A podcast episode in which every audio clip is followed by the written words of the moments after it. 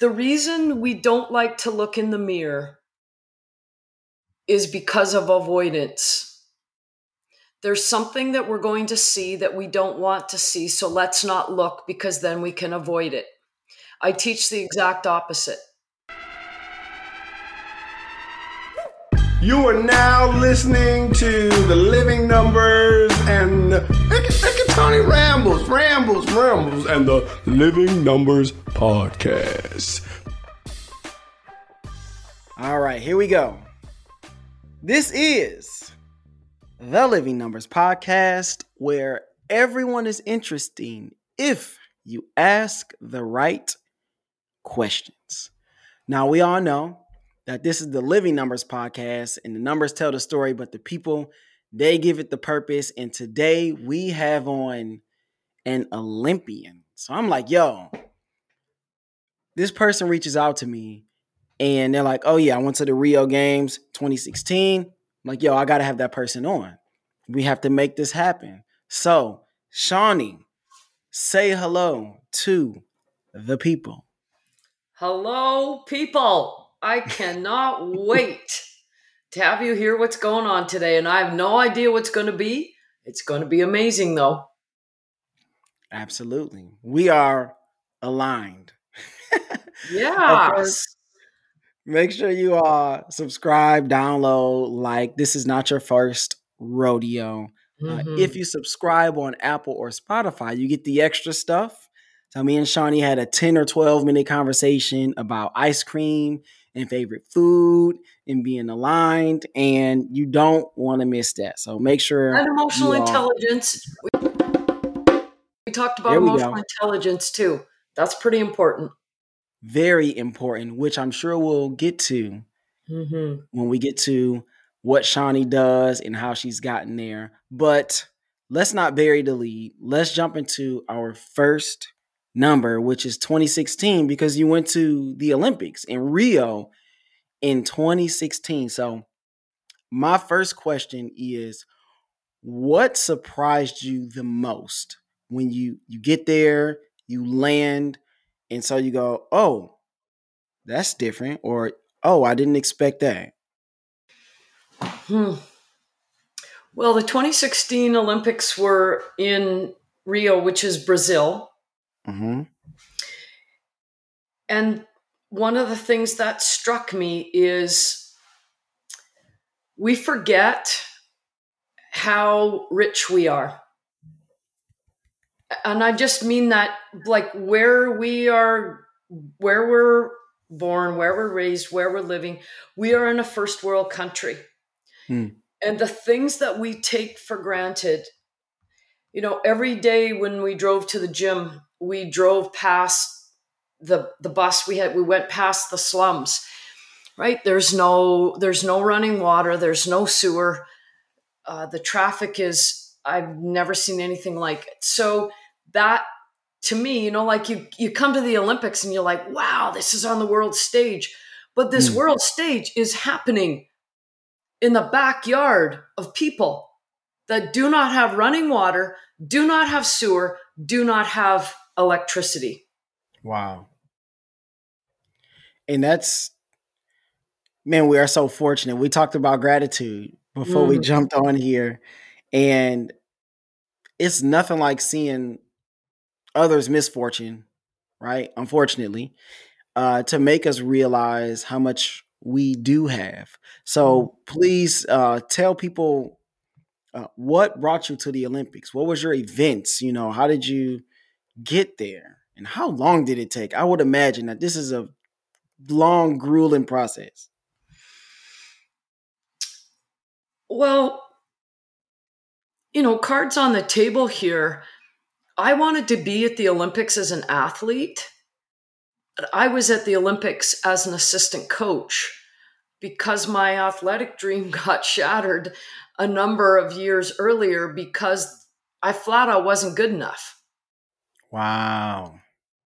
And I found another another passion that could keep me in sport. And I ended up being at two Olympics as an assistant coach with uh, women's basketball. And I worked at my craft for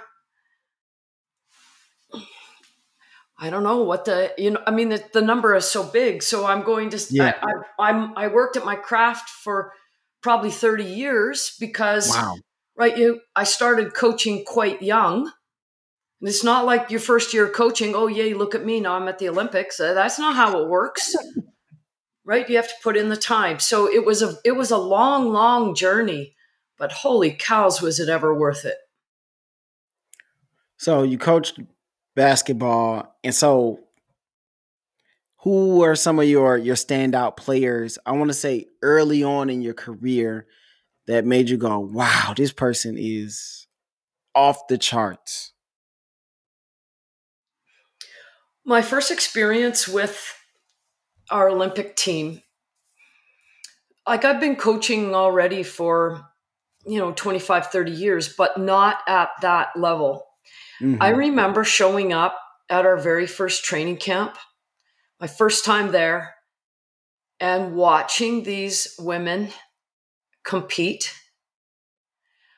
I was so glad that I was standing on the sidelines. Like, I watching, I'm like, I could never have imagined myself being that mm-hmm. level of athlete. You know, when you see it for real, their their compete level is is off the charts. Their capacity to mm-hmm. train mm-hmm. and to train hard, their capacity to tolerate discomfort, physical discomfort, right? Because we would train our butts off, then we're going into the weight room. Mm-hmm. And this just goes over and over and over. And then we're traveling to Europe, and then there's an eight hour time change. And these women, I'm telling you, I, I, I was just unbelievably blown away. I had no idea what athletes looked like. Because when you see it on TV, yeah. they make TV look so easy. We all sit there go, oh, I could do that. But my Nobody. goodness, when I got to see up close and personal, it was so impressive. Who was your favorite player to watch? For our team? Mm-hmm.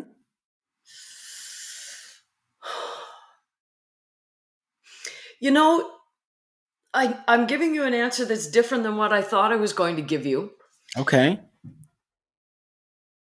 The, the, the athletes that were so interesting for me to watch were our post players, and here's why. One of them was six six. I'm going to say six six uh, six six, and another one is six five. And I think the reason that I was so intrigued is like I'm like five five, and I'm like, what would it have been like? Wow, growing up with size fourteen feet and being a female. Like, what would it have been like? Every single class picture, you're like yes. you're towering above and then are, there's all the other little heads i just i just think that is so fascinating because particularly in female sport being the tallest the strongest the biggest that's not socially cool Mm-mm. when you're growing up so that's what i always enjoyed watching because i'm like what a journey these women have be, been on. All of these years where they probably got teased and now here they are at the highest level. Yes. Not just grown into their body but grown into owning their body. And then taking that all of that kind of negativity that comes with that and all of the, the teasing and and i'm sure that there are tons of of, of good things that happen too. But you know, you take the good with the bad, but taking it all, rolling it up, and going, okay, I'm gonna be the best at this. You know, through it all, through the size 14 feet, through through being the biggest one in the class, through people probably calling me names that are unseemly and unsightly. Watch this. And then they go out there and they could likely, for sure, probably just just destroy grown men on the court as well. right? And so I really like it when uh, people give these women their props because I started watching women's basketball when a, a friend of mine, uh, name drop here, Karima Christmas, she played Duke basketball.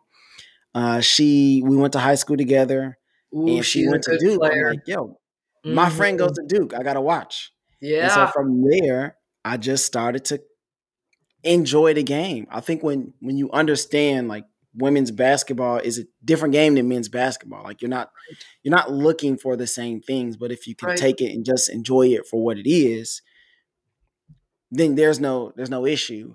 And so when I started to watch, I'm like, okay, yeah, this is pretty pretty good. And then as the years have gone by, the skill level has just gone up and up and up and up and up and up. And the competition level as well goes up and up and up and up, you know. So where do you see the women's game kind of going next? Like what do they need to do to I'm not necessarily make it more popular, but to just make it better, take it to the next level. I think it's already on its way. It's not just basketball. If you look at what's happening in women's soccer, Mm-hmm. you know, it's it's um we're starting to appreciate it more. Yes. I think one of the reasons that the general population is appreciating it more, the skill level has just gone. The, the skill level is just unbelievable.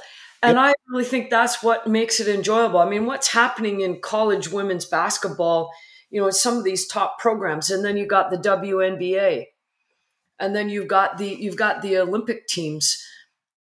You you know, you got to hand it to women. I mean, we were late coming to the party for all of the reasons that were not our doing. Right. And wow, we are partying. We're partying hard. And I mean, Yeah.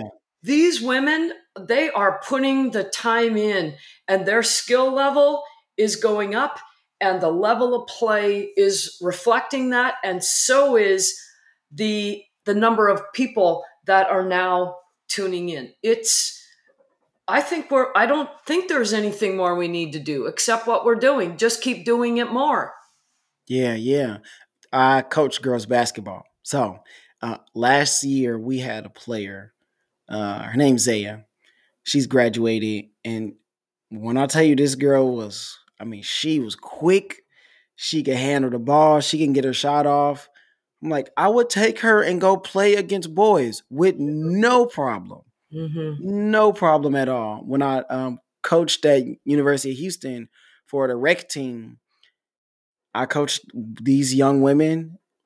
I mean, again, I would take four of them and we would just go play whoever. It didn't matter.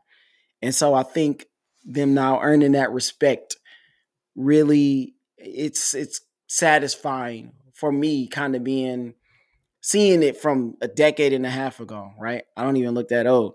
But from 2010 to now to where it is and they're getting that respect. I'm like, yo, women been hooping. Like I I know. I hooped with them. I would take Angie and Ariel and JT and Shannon and we would go hoop against guys Right. and we do totally fine. No problem.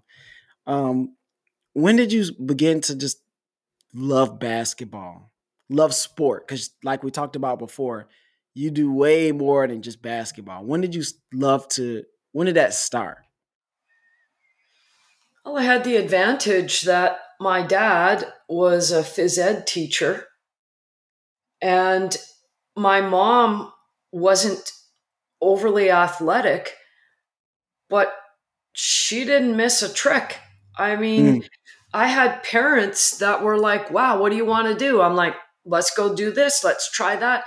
So I I played all the sports and you know what another advantage that I had from my parents started me in it, but then the other advantage I had is I went to a really small school and Yep. I played every single sport. Yep. Like, whatever the season was, I just followed the seasons from September till June. And I really believe that that was advantage. That was back in the day before we, we, we were even talking about sport specializing.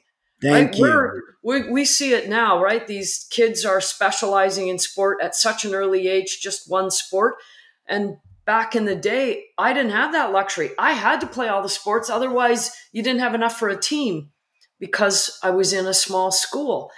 So I learned to love all of them. And I don't know why I picked basketball. It was kind of the wrong sport if I wanted to go to the Olympics as a as a basketball player because I'm only five foot five. I I think I love the there's something about that team sport, you know, when it mm. the one v one like that. It's me against you, and you're right in front of my face, and I'm right in front of your face, as opposed to being across the nets, you know, like volleyball or in, individual sports are different as well. I really loved the competitiveness mm. that came out of me when I played basketball. Did you always? So I'm guessing you played point guard, right? I did, yes. So what kind of point guard were you? I'm I'm just guessing as a as a business owner, as a as a coach, you were more of a of a floor general.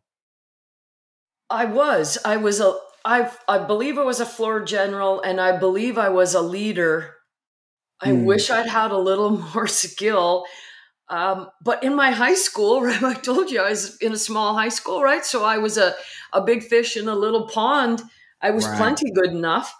And then not good, you know, I, I played for three years afterwards in college mm-hmm. and eventually got cut because I wasn't good enough. But I always, that's the job of the floor general, isn't it? They have to, the coach can't come on the floor in the games. Uh, we wish we could. I know. Trust me, me too. When I was a coach, I wanted to call timeouts and walk right in there and have a little practice, do a drill, smarten my team up. Anyway, so as a point guard, I tried, I tried to be the coach on the floor. So what happened um, in those three years where you played? And take us to that that memory. Take us to that moment where you go, "Dang, you know what? I don't think I can hang." Because that's probably that's a tough realization for for a competitor. Yeah, and I never got that realization until after the fact. I mean, again, I came from a small school, and the best. I grew up in uh, British Columbia, Canada, and the best university women's program was three and a half, four hours from where I grew up. Mm-hmm. The best program in our country and wow. I'm like, wow, that sounds like the place for me. This was the days before we didn't have recruiting, all that stuff. So I just showed up and I made the team as a walk on.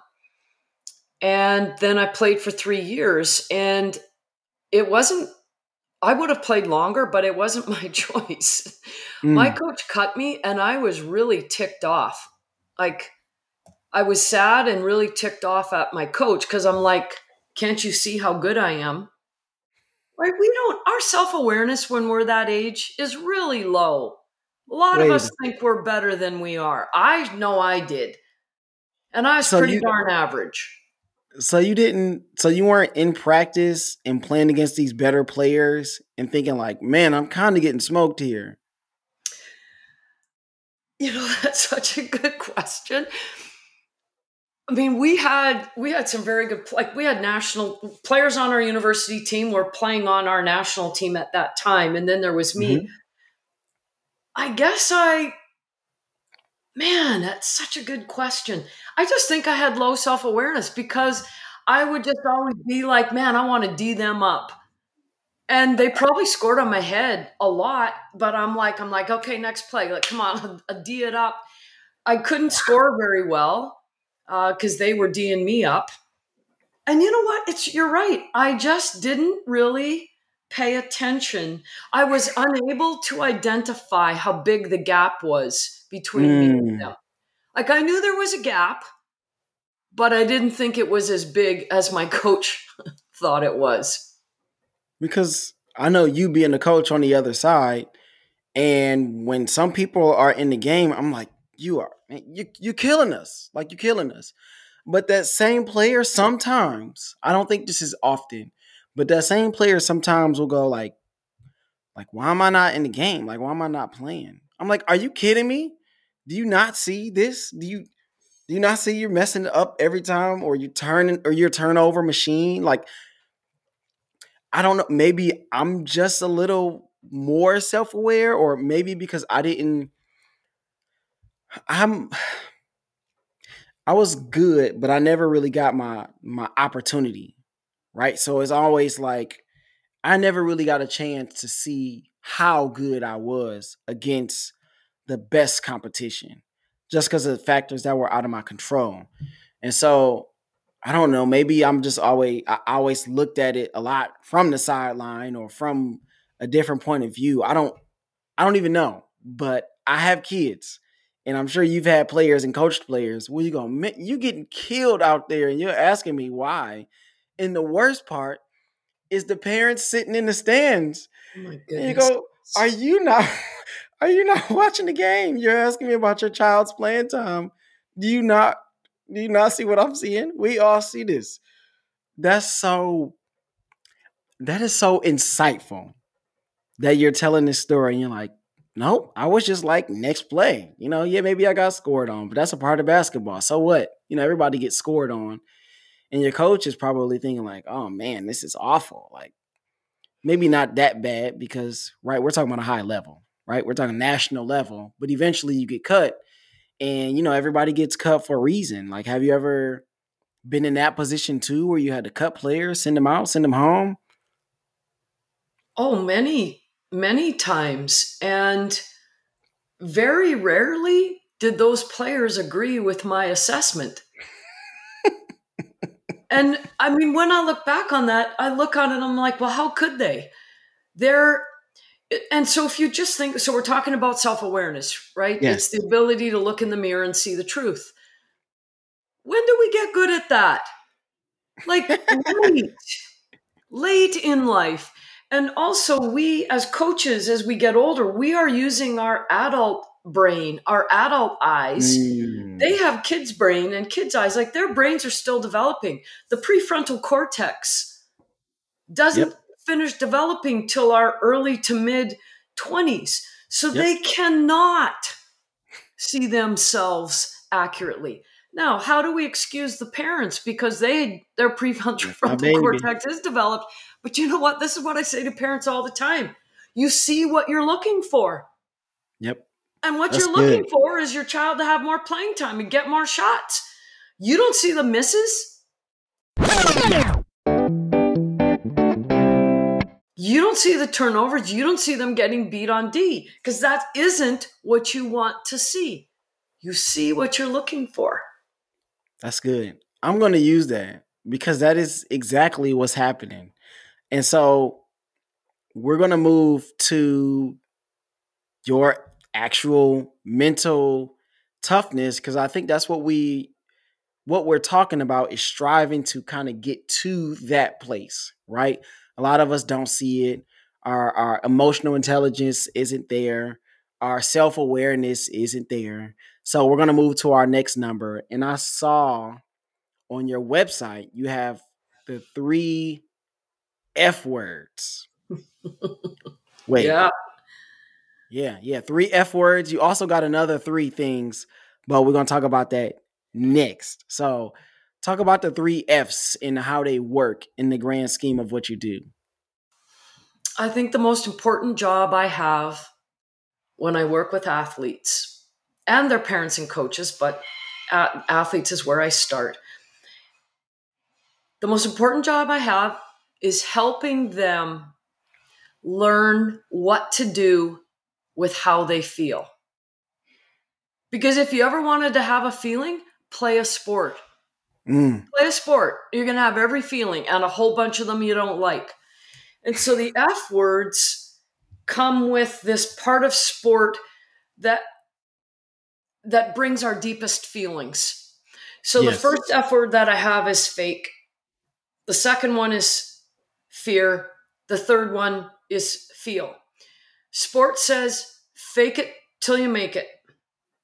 I hate hide, that saying. Hide from your fear and avoid your feelings. I'm like, how in the world are we going to be emotionally intelligent when we're faking, we're hiding yes. from our fear, and we're avoiding our feelings? How how does that that's that's never gonna mm those things are not going to connect. We're, we're going to be the opposite of emotionally intelligent. Faking, hiding, and avoiding. Yeah. Wow. Think about those words and how detrimental they can be to here and here. Continue, yes. please. I think sport sells us something that is false. Mm.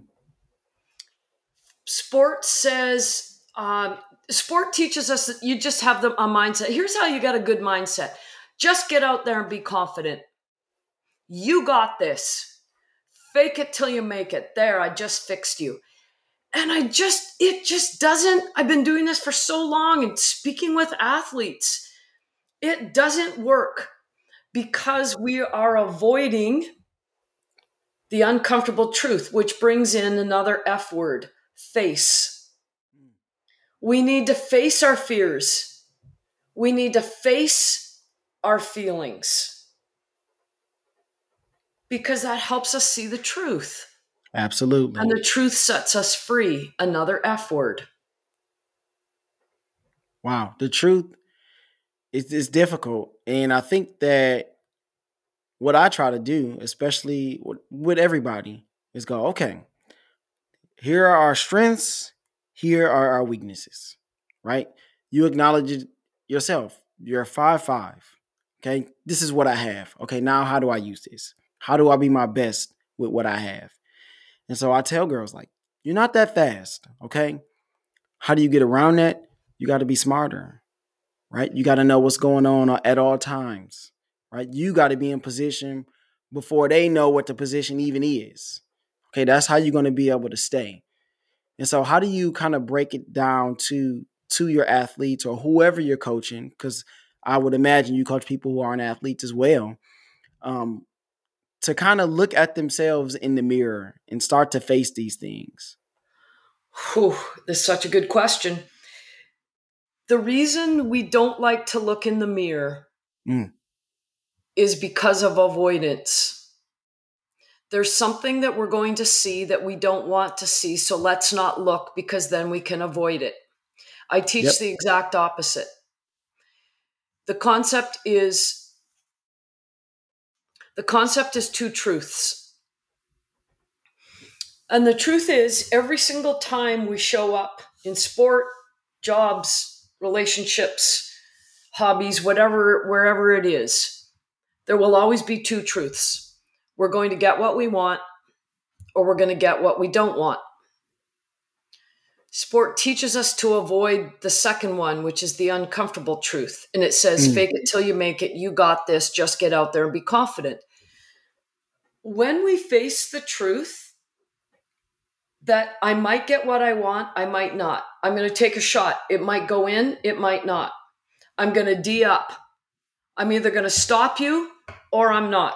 We're either going to win or we're going to lose. Yep.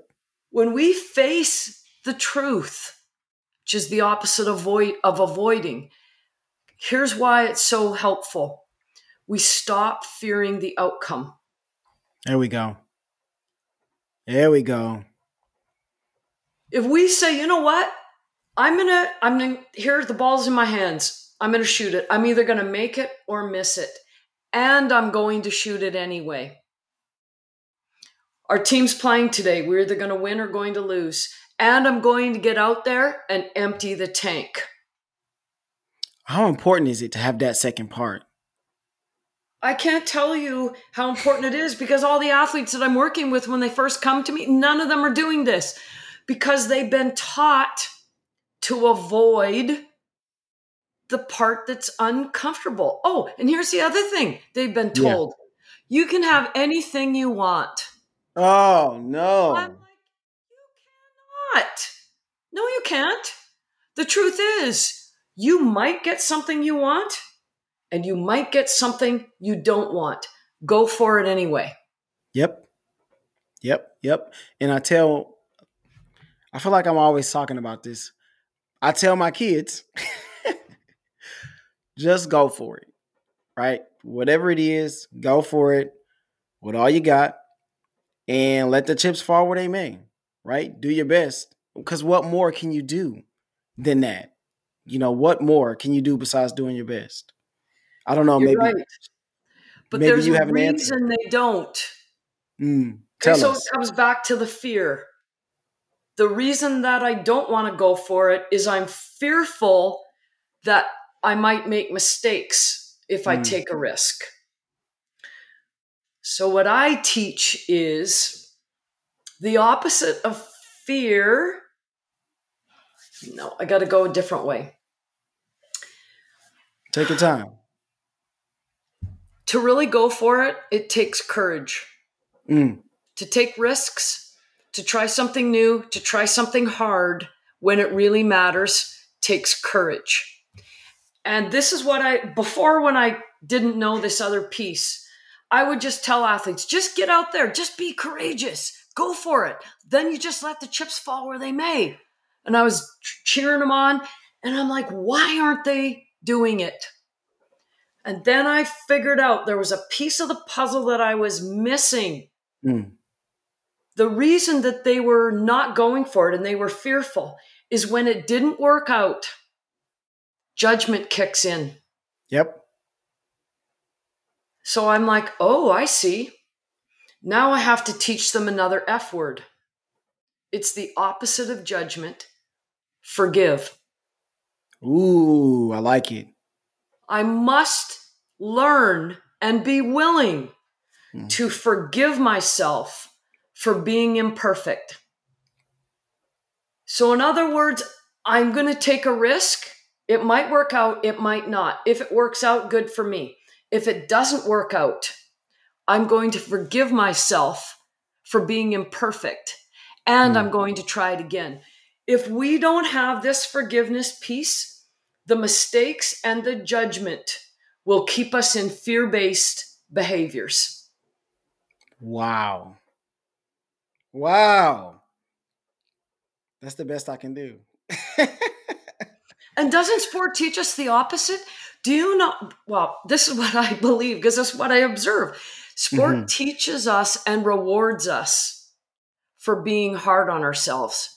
Do you know how many coaches will say to me, Oh, you know what? My athletes, they're so hard on themselves. And I'm like, Yeah, and stop using that as a badge of honor. We sport, we use it as a badge of honor. How when we see athletes beat themselves up, throw themselves under the bus, we're like, oh, they're so hard on themselves. I'm like, I know. And look at how detrimental that is. Mm.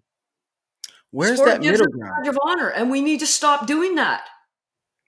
Where's that middle ground? Because you know you want your athletes to care, but you don't want them to care so much that they can't get past it. They can't forgive themselves.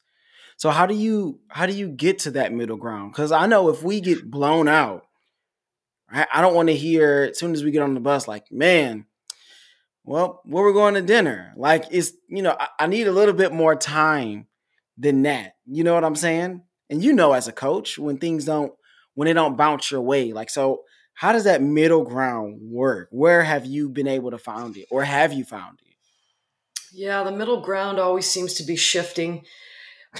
I mean, the I I think the concept comes again, we're trying to talk about how do we show up healthy in sport and what does it mean to be unhealthy in sport? And what I Mm. see, the majority of athletes are unhealthy in sport. So let's go to the middle ground. There's something about the difference between the want and the need. Hmm. I want to win, but I don't need to. Yep. One is healthy, one is unhealthy. I work with athletes. Oh my gosh. And I'm real I have to really give them my best my best sauce. Their sport owns them. And I mean Mm. when when so I've got a, a 15 year old that I'm working with. He's a hockey player. He got cut from a team, devastated. There's a difference between disappointed and devastated. Oh yeah. I think disappointed is healthy.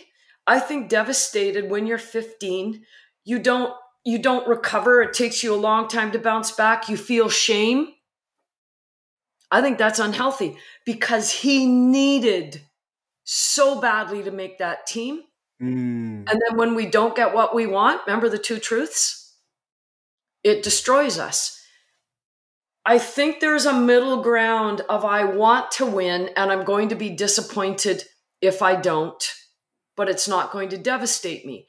There's Right. the opposite of I don't even know what the opposite is, but where the outcome doesn't phase you one way or the other. Like I call those, those are the rec players, Mm. the recreational players. And that's fine.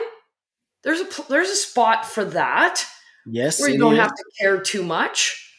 But in competitive sport, I remember it used to bug me so much when we'd be driving after a game and I'm, you know, I'm fuming because we underperformed and the athletes are in the back joking around. Right. Right. So now, if I could go back to those scenarios again, this is what I wish I would have done differently. Why did I expect them to carry the burden of the loss for a required amount of time?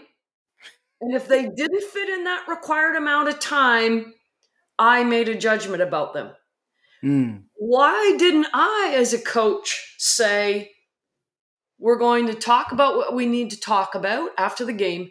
And when we leave this change room, nobody leaves this, this dressing room until we have sorted out our feelings. And once you walk out the door, you can be anything you want. You can be happy, disappointed, upset. It doesn't matter.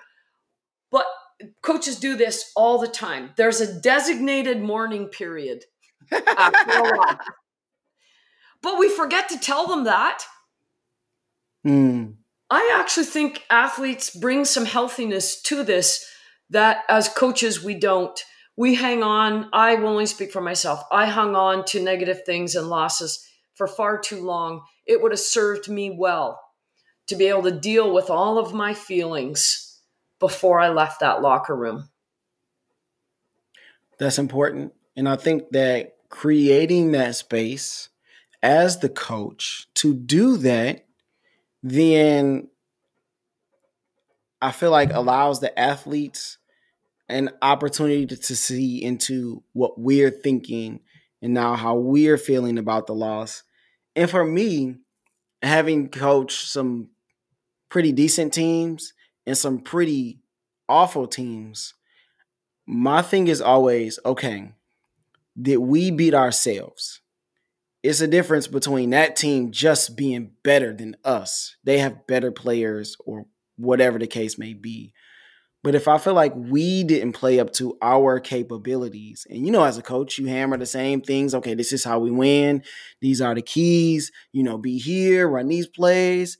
And they get out there and it's like, I didn't, it's like you didn't coach anything at all the entire week or however many days you have in between games.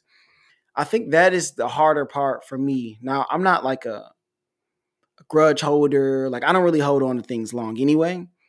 But those are the times that it's more difficult for me. If we go out there, we play our game, and everybody's doing what they're supposed to do, but the ball doesn't bounce our way, different as opposed to, like I said before. Does that make a difference in how you think about these uh, losses or how you uh, address your your athletes, or does it either way? You do it all the same. You're bringing up this concept of, of F words, feelings again. What I heard you say is when my team performs to the level that they're capable of, win or Mm. lose, I can accept that. Yes. When they underperform, so they perform below their potential, what I propose is it's because of feelings. It's not Mm. like their skills all of the sudden got worse on game day. Like you don't you don't get worse. It's not like oh my gosh, I don't know how to dribble anymore. Where'd that come from? Oh, I don't know how to. Sh-. That that's not what it is. There's a reason that we underperform. Choke, right? Whatever words we want to use. I believe it's always based on the feelings And I'm calling this the voice of self doubt. Mm. When we underperform, the voice of self doubt has taken over. We're fearful. We play it safe. We do the easy things. We don't take risks. And so when I'm working with coaches and they say, "Oh, my team sucked today," and we blah blah blah blah blah, blah I ask, I always ask them, "Have you thought about why?" And you know what they always tell me? I have no idea because we just worked on that drill in practice. I'm like, Something well, more. that's an emotionally unintelligent answer because it has nothing to do with your your drills. It Hmm. has to do with what was going on because sport is full of storms. The majority of them are emotional, not physical. So when they're underperforming, see if you can tap into what's going on in their heart. It's a fear based behavior. Choking and underperforming is a fear based behavior. What are they afraid of? That would be a really good question to ask your athletes. I am going to.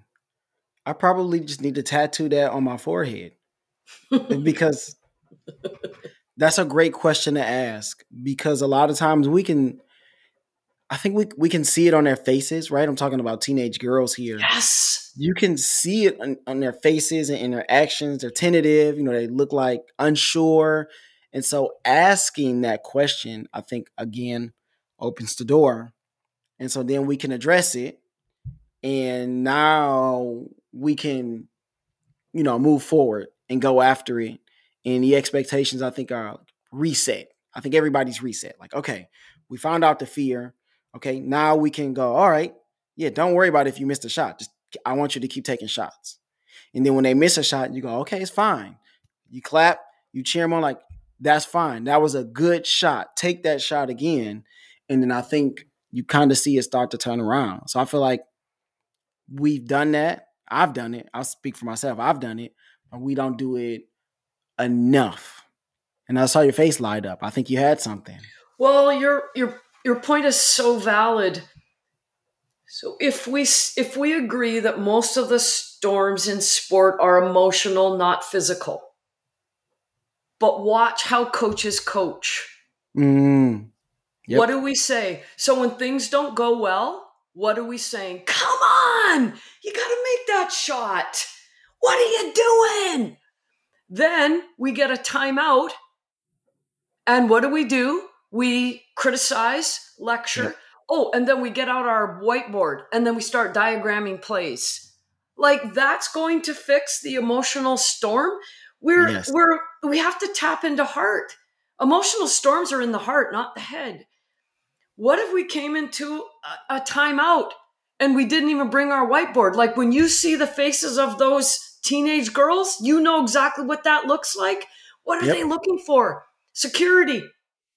They're looking for safety, security, validation. We got this. I remember one time when I was coaching, we were winning the game, playing great, and this team frickin' hits a shot on the buzzer to tie. So we're going into overtime. We um I'm talking with my assistant coaches. I come to the bench and I'm looking at our team and they're I can tell they're just devastated. They're like, we just in their minds, they're like, well, we just lost the game. And I looked right at them and I said, you know what, team? I'm going to tell you something that the other team doesn't know. We have them right where we want them. Again, so it I'm getting tapping into the heart. I'm trying to make them feel, oh my goodness, we got this. Yeah, it's okay.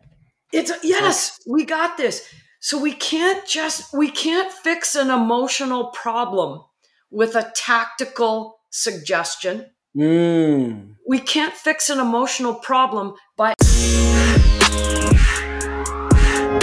adding more judgment to the fear that is already there. Wow. So, Shawnee, you've talked about a lot here. And whoever you're coaching, they're getting amazing advice and they're lucky to have you. So, I want to talk about your three don'ts and how did those come about? You got to help me. You got to remind me. I know my three F words. Let's Actually, see. you know what? I've got five. I gave. We started with three, but we ended up with five F words. Actually, six. What's the other two? We went face. We added face our feelings. We added freedom because we look in the mirror, and then we added forgive. We got mm-hmm. 6 F words. Boom. Those are all good F words too, not the ones I hear in class sometimes. Okay. Our three don'ts was I don't teach them to be tough. Oh, I don't teach them to suck it up, buttercup. Yeah. And I don't teach them to get out there and be confident. Yes. How'd you land on those? the reason I landed on those is is I thought to myself, as co- like I listen to what parents and coaches say. And I hear that a lot. Suck it up, buttercup. Just get out there and be confident. So I hear I hear all that. And so I ask myself, huh, what they're telling the athlete to do is to get out there and be fake. Mm. And so I came up with those because I'm like, well, those are the three fake things that we tell our athletes to do. And I teach the exact opposite. I don't teach suck it up, buttercup. That is such a ridiculous statement. I don't teach just get out there and be confident. That's not how if I- confidence works anyway. what's that? I said that's not how confidence works anyway. It's not a switch that you turn on. You know what? When I'm working with athletes, I don't even use that word. I well, their parents do, so then I talk about it. But this is why I think I'm not a fan. No, that's, that's not true. I'll put it this way: I think confidence is overrated and misunderstood. Mm, yes. I believe it is an emotion based on results. It is not a personality characteristic. If you're not good at something, how in the world are you supposed to get out there and be confident? you can't. Confidence is based on self trust. And if we don't trust ourselves, we can't be confident. I teach courage because I think we can choose to do something courageous Mm. even when we don't feel confident. Because confidence is a feeling, courage is an action. Those two things can coexist. So you've gathered this wealth of knowledge over your years of playing and coaching and observing and giving these different opportunities, be being put in these different situations. When did you decide, okay, this is a business. I need to take my show on the road. I need to get a website. You know, I need to get a wonderful logo. I love that logo, by the way when did you decide I need to package this and I need to get this to other people? The thing that was the fork in the road for me was watching our team underperform at the Olympics in hmm. 2016. And I was part of that. I have to take responsibility for my role in that. I was part of the staff. Our team underperformed at the Olympics. And after I came home and I went into a very dark place with that result, right? Here you are on the world stage, the biggest day, the biggest stage of your life. When I came out of the dark place, I just remembered thinking there has to be a way to help athletes show up as their greatest self Hmm. on the biggest day, the biggest stage of their life. And why do so few athletes do that? That was that was the fork in the road for me. And then COVID hit Oh, wonderful. and everybody is home. Everybody figures out how to use like all of a sudden everything becomes virtual.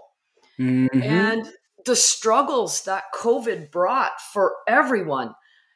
Athletes were completely shut down, right? No, there was nothing, no sports, no participation. So it started with the Olympics, where I just, I'm like, this is it. I'm finding, I'm going to create something. There has to be a way to help athletes. Then COVID sort of comes in there because I was dabbling in it It was kind of a thing I was doing on the side. And then COVID hit, and I'm like, okay, I'm going all in. Go. So, what was the first thing that you did when you decided, all right, I'm going all in? What was like the first thing, or the first call, or the first email that you sent? What was it? Those were those were not hard. The hardest thing for me when I said I'm going all in I had to learn a skill set that I did not have. Ooh. I've always been a coach. You know, like I've just I've always been had this thing that I felt that I was good at. But build a website. I have no idea how to make a logo. I have no idea how to create an online course. I didn't know how to use I didn't know what how to do a PowerPoint and then how to make audio video recordings and make like the learning curve was the, the, it became so obvious to me about how much I didn't know mm. about running a business. I can coach people all day long. I had to learn how to make it a business, and that was my greatest challenge. The organizational part, the administrative part, that is definitely a learning curve. Um, I can talk all day long. I can connect with just about anybody. I find the common ground. I'm good at that. But man, when you started talking about, okay, making, you know, trying to come up with a structure and, you know, trying to, you know, the emails and that all of that stuff, I'm like, the social media aspect, right? Knowing that I gotta post all the time and being on there and uploading and editing. It was like, oh man, okay, here we go. You know, you want to do something, you want to do it great. You got to start to learn. You got to start to train. You got to start to do all those things that we would apply to sports. We got to apply them to our businesses and how we want them to to look. The vision that we have for them takes work.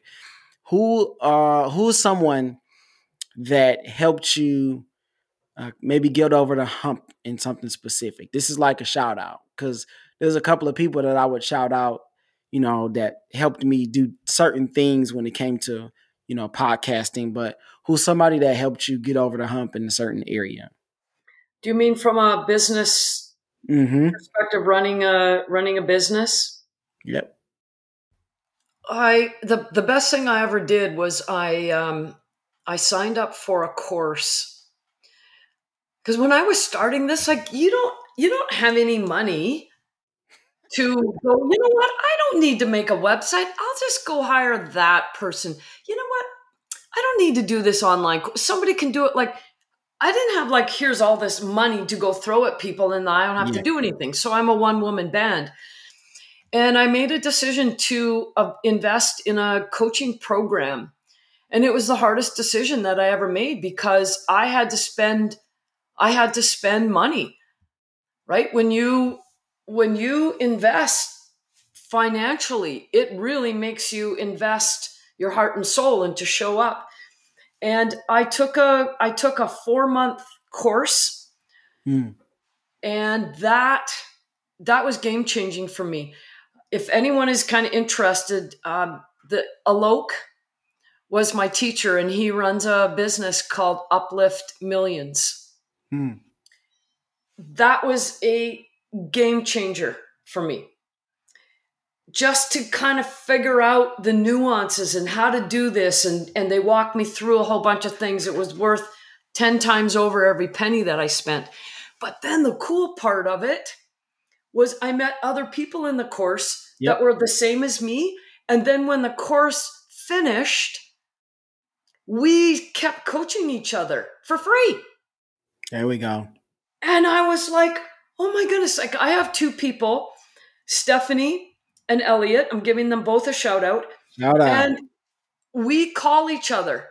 And the first thing that comes on the caller, like, Shawnee, did you do the thing that you said you were going to do when we talked last week? Like, we hold each other uh, other accountable. We do not filter our words.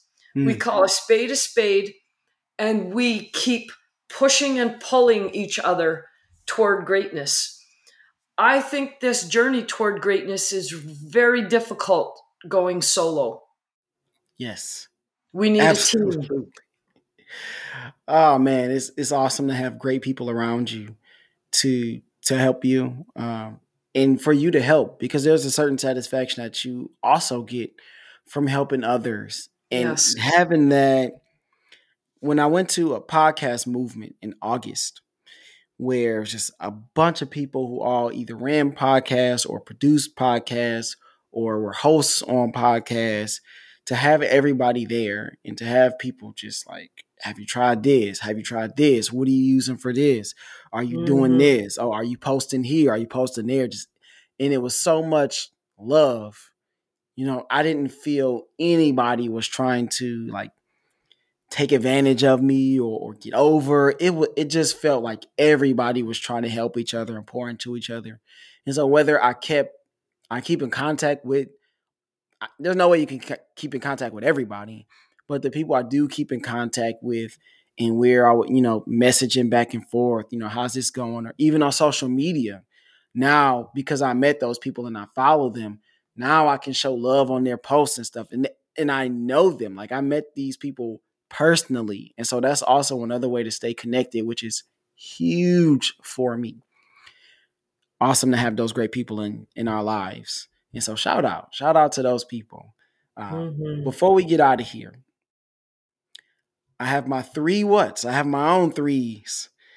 And so my first what, right? These are all questions that you can answer as long or as short as you would like. What's an opinion that you have that will be considered unpopular and you've thrown out tons already. But do you have anything that's a little bit different maybe outside of coaching or in coaching? Up to you. Well my most unpopular opinion these days uh, seems to be give sport back to its rightful owners. Ooh. the athletes. I think parents and coaches have taken over Mm. It's become a hardcore cutthroat business. Yep. I think sports should belong to the athletes. And that has been pretty unpopular in most of my social media posts. I usually get somebody hammering me on that. That's a good one. I like it. I like it. That's a whole nother podcast and can yep, that we could open. But you know what? We're going to move on to our next one. And I don't know, this one might be difficult for you. Maybe I've haven't heard something yet that I might hear here. Uh, if you weren't in coaching, what field would you be in? What would you be doing? If I wasn't in coaching, mm-hmm. no coaching, I would I would like to be a a manager of people. Is that coaching? That's definitely coaching. That's coaching. Dang it. Okay. if I wasn't in coaching, you know what? I Okay, so this is a magic wand because this isn't this wouldn't be realistic, but it doesn't matter because you said you've I'm I'm giving myself a magic wand if I wasn't in coaching, I would have liked to have been a professional athlete because I freaking love competing. Hmm. I wasn't, yeah. I'm not talented enough to be a professional athlete. But man, if I had a magic wand, that's what I would have loved to do. Six five instead of five five, we'd be in a different place, huh? many different places if I was six five. I think, and I say this a lot. I I would uh, imagine you feel the same way. It's like I don't even need six five. Like I'm five eight. I'm mm. like, yo, just give me like five eleven. mm-hmm. Six if six foot, like no, I'll be different person. Life will yep. be totally different. But I don't even need six foot. Give me five eleven ish, and yep.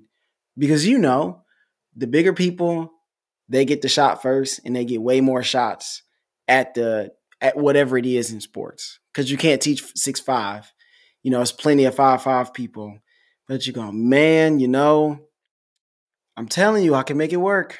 I can make it work. So I definitely agree agree with that sentiment. Um, so last what? If I were to take this back to my my classroom to show my my teenagers, which I often do, I actually played some of a, a podcast today. Uh, what advice would you give to someone in high school, fourteen to eighteen years old ish? I would ask them this question. Ooh, a question. Two. I'd, I'd I'd ask them two questions. Oh, maybe I wouldn't. Maybe it's one. Okay, I'm going to start. It would be this What would you do or say in your life right now if you weren't afraid? Hmm. Can I what ask would you you that try? question? So, what would you try? What would you say to someone? How would your how would your greatest self show up if you weren't afraid? Wow, that is a a question to think about because now you go, okay, what we're afraid of changes depending on who are around. Hmm.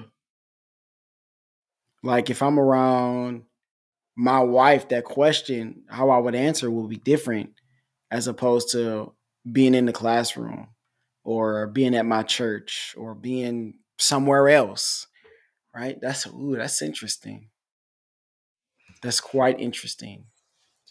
Well, there's underneath that what I find when I coach teenagers and I ask them that question and then they give me an answer. And if I go underneath it, the number one thing that stops us, the number one fear, like what would we do if we weren't afraid? We are afraid of what people will think. Mm.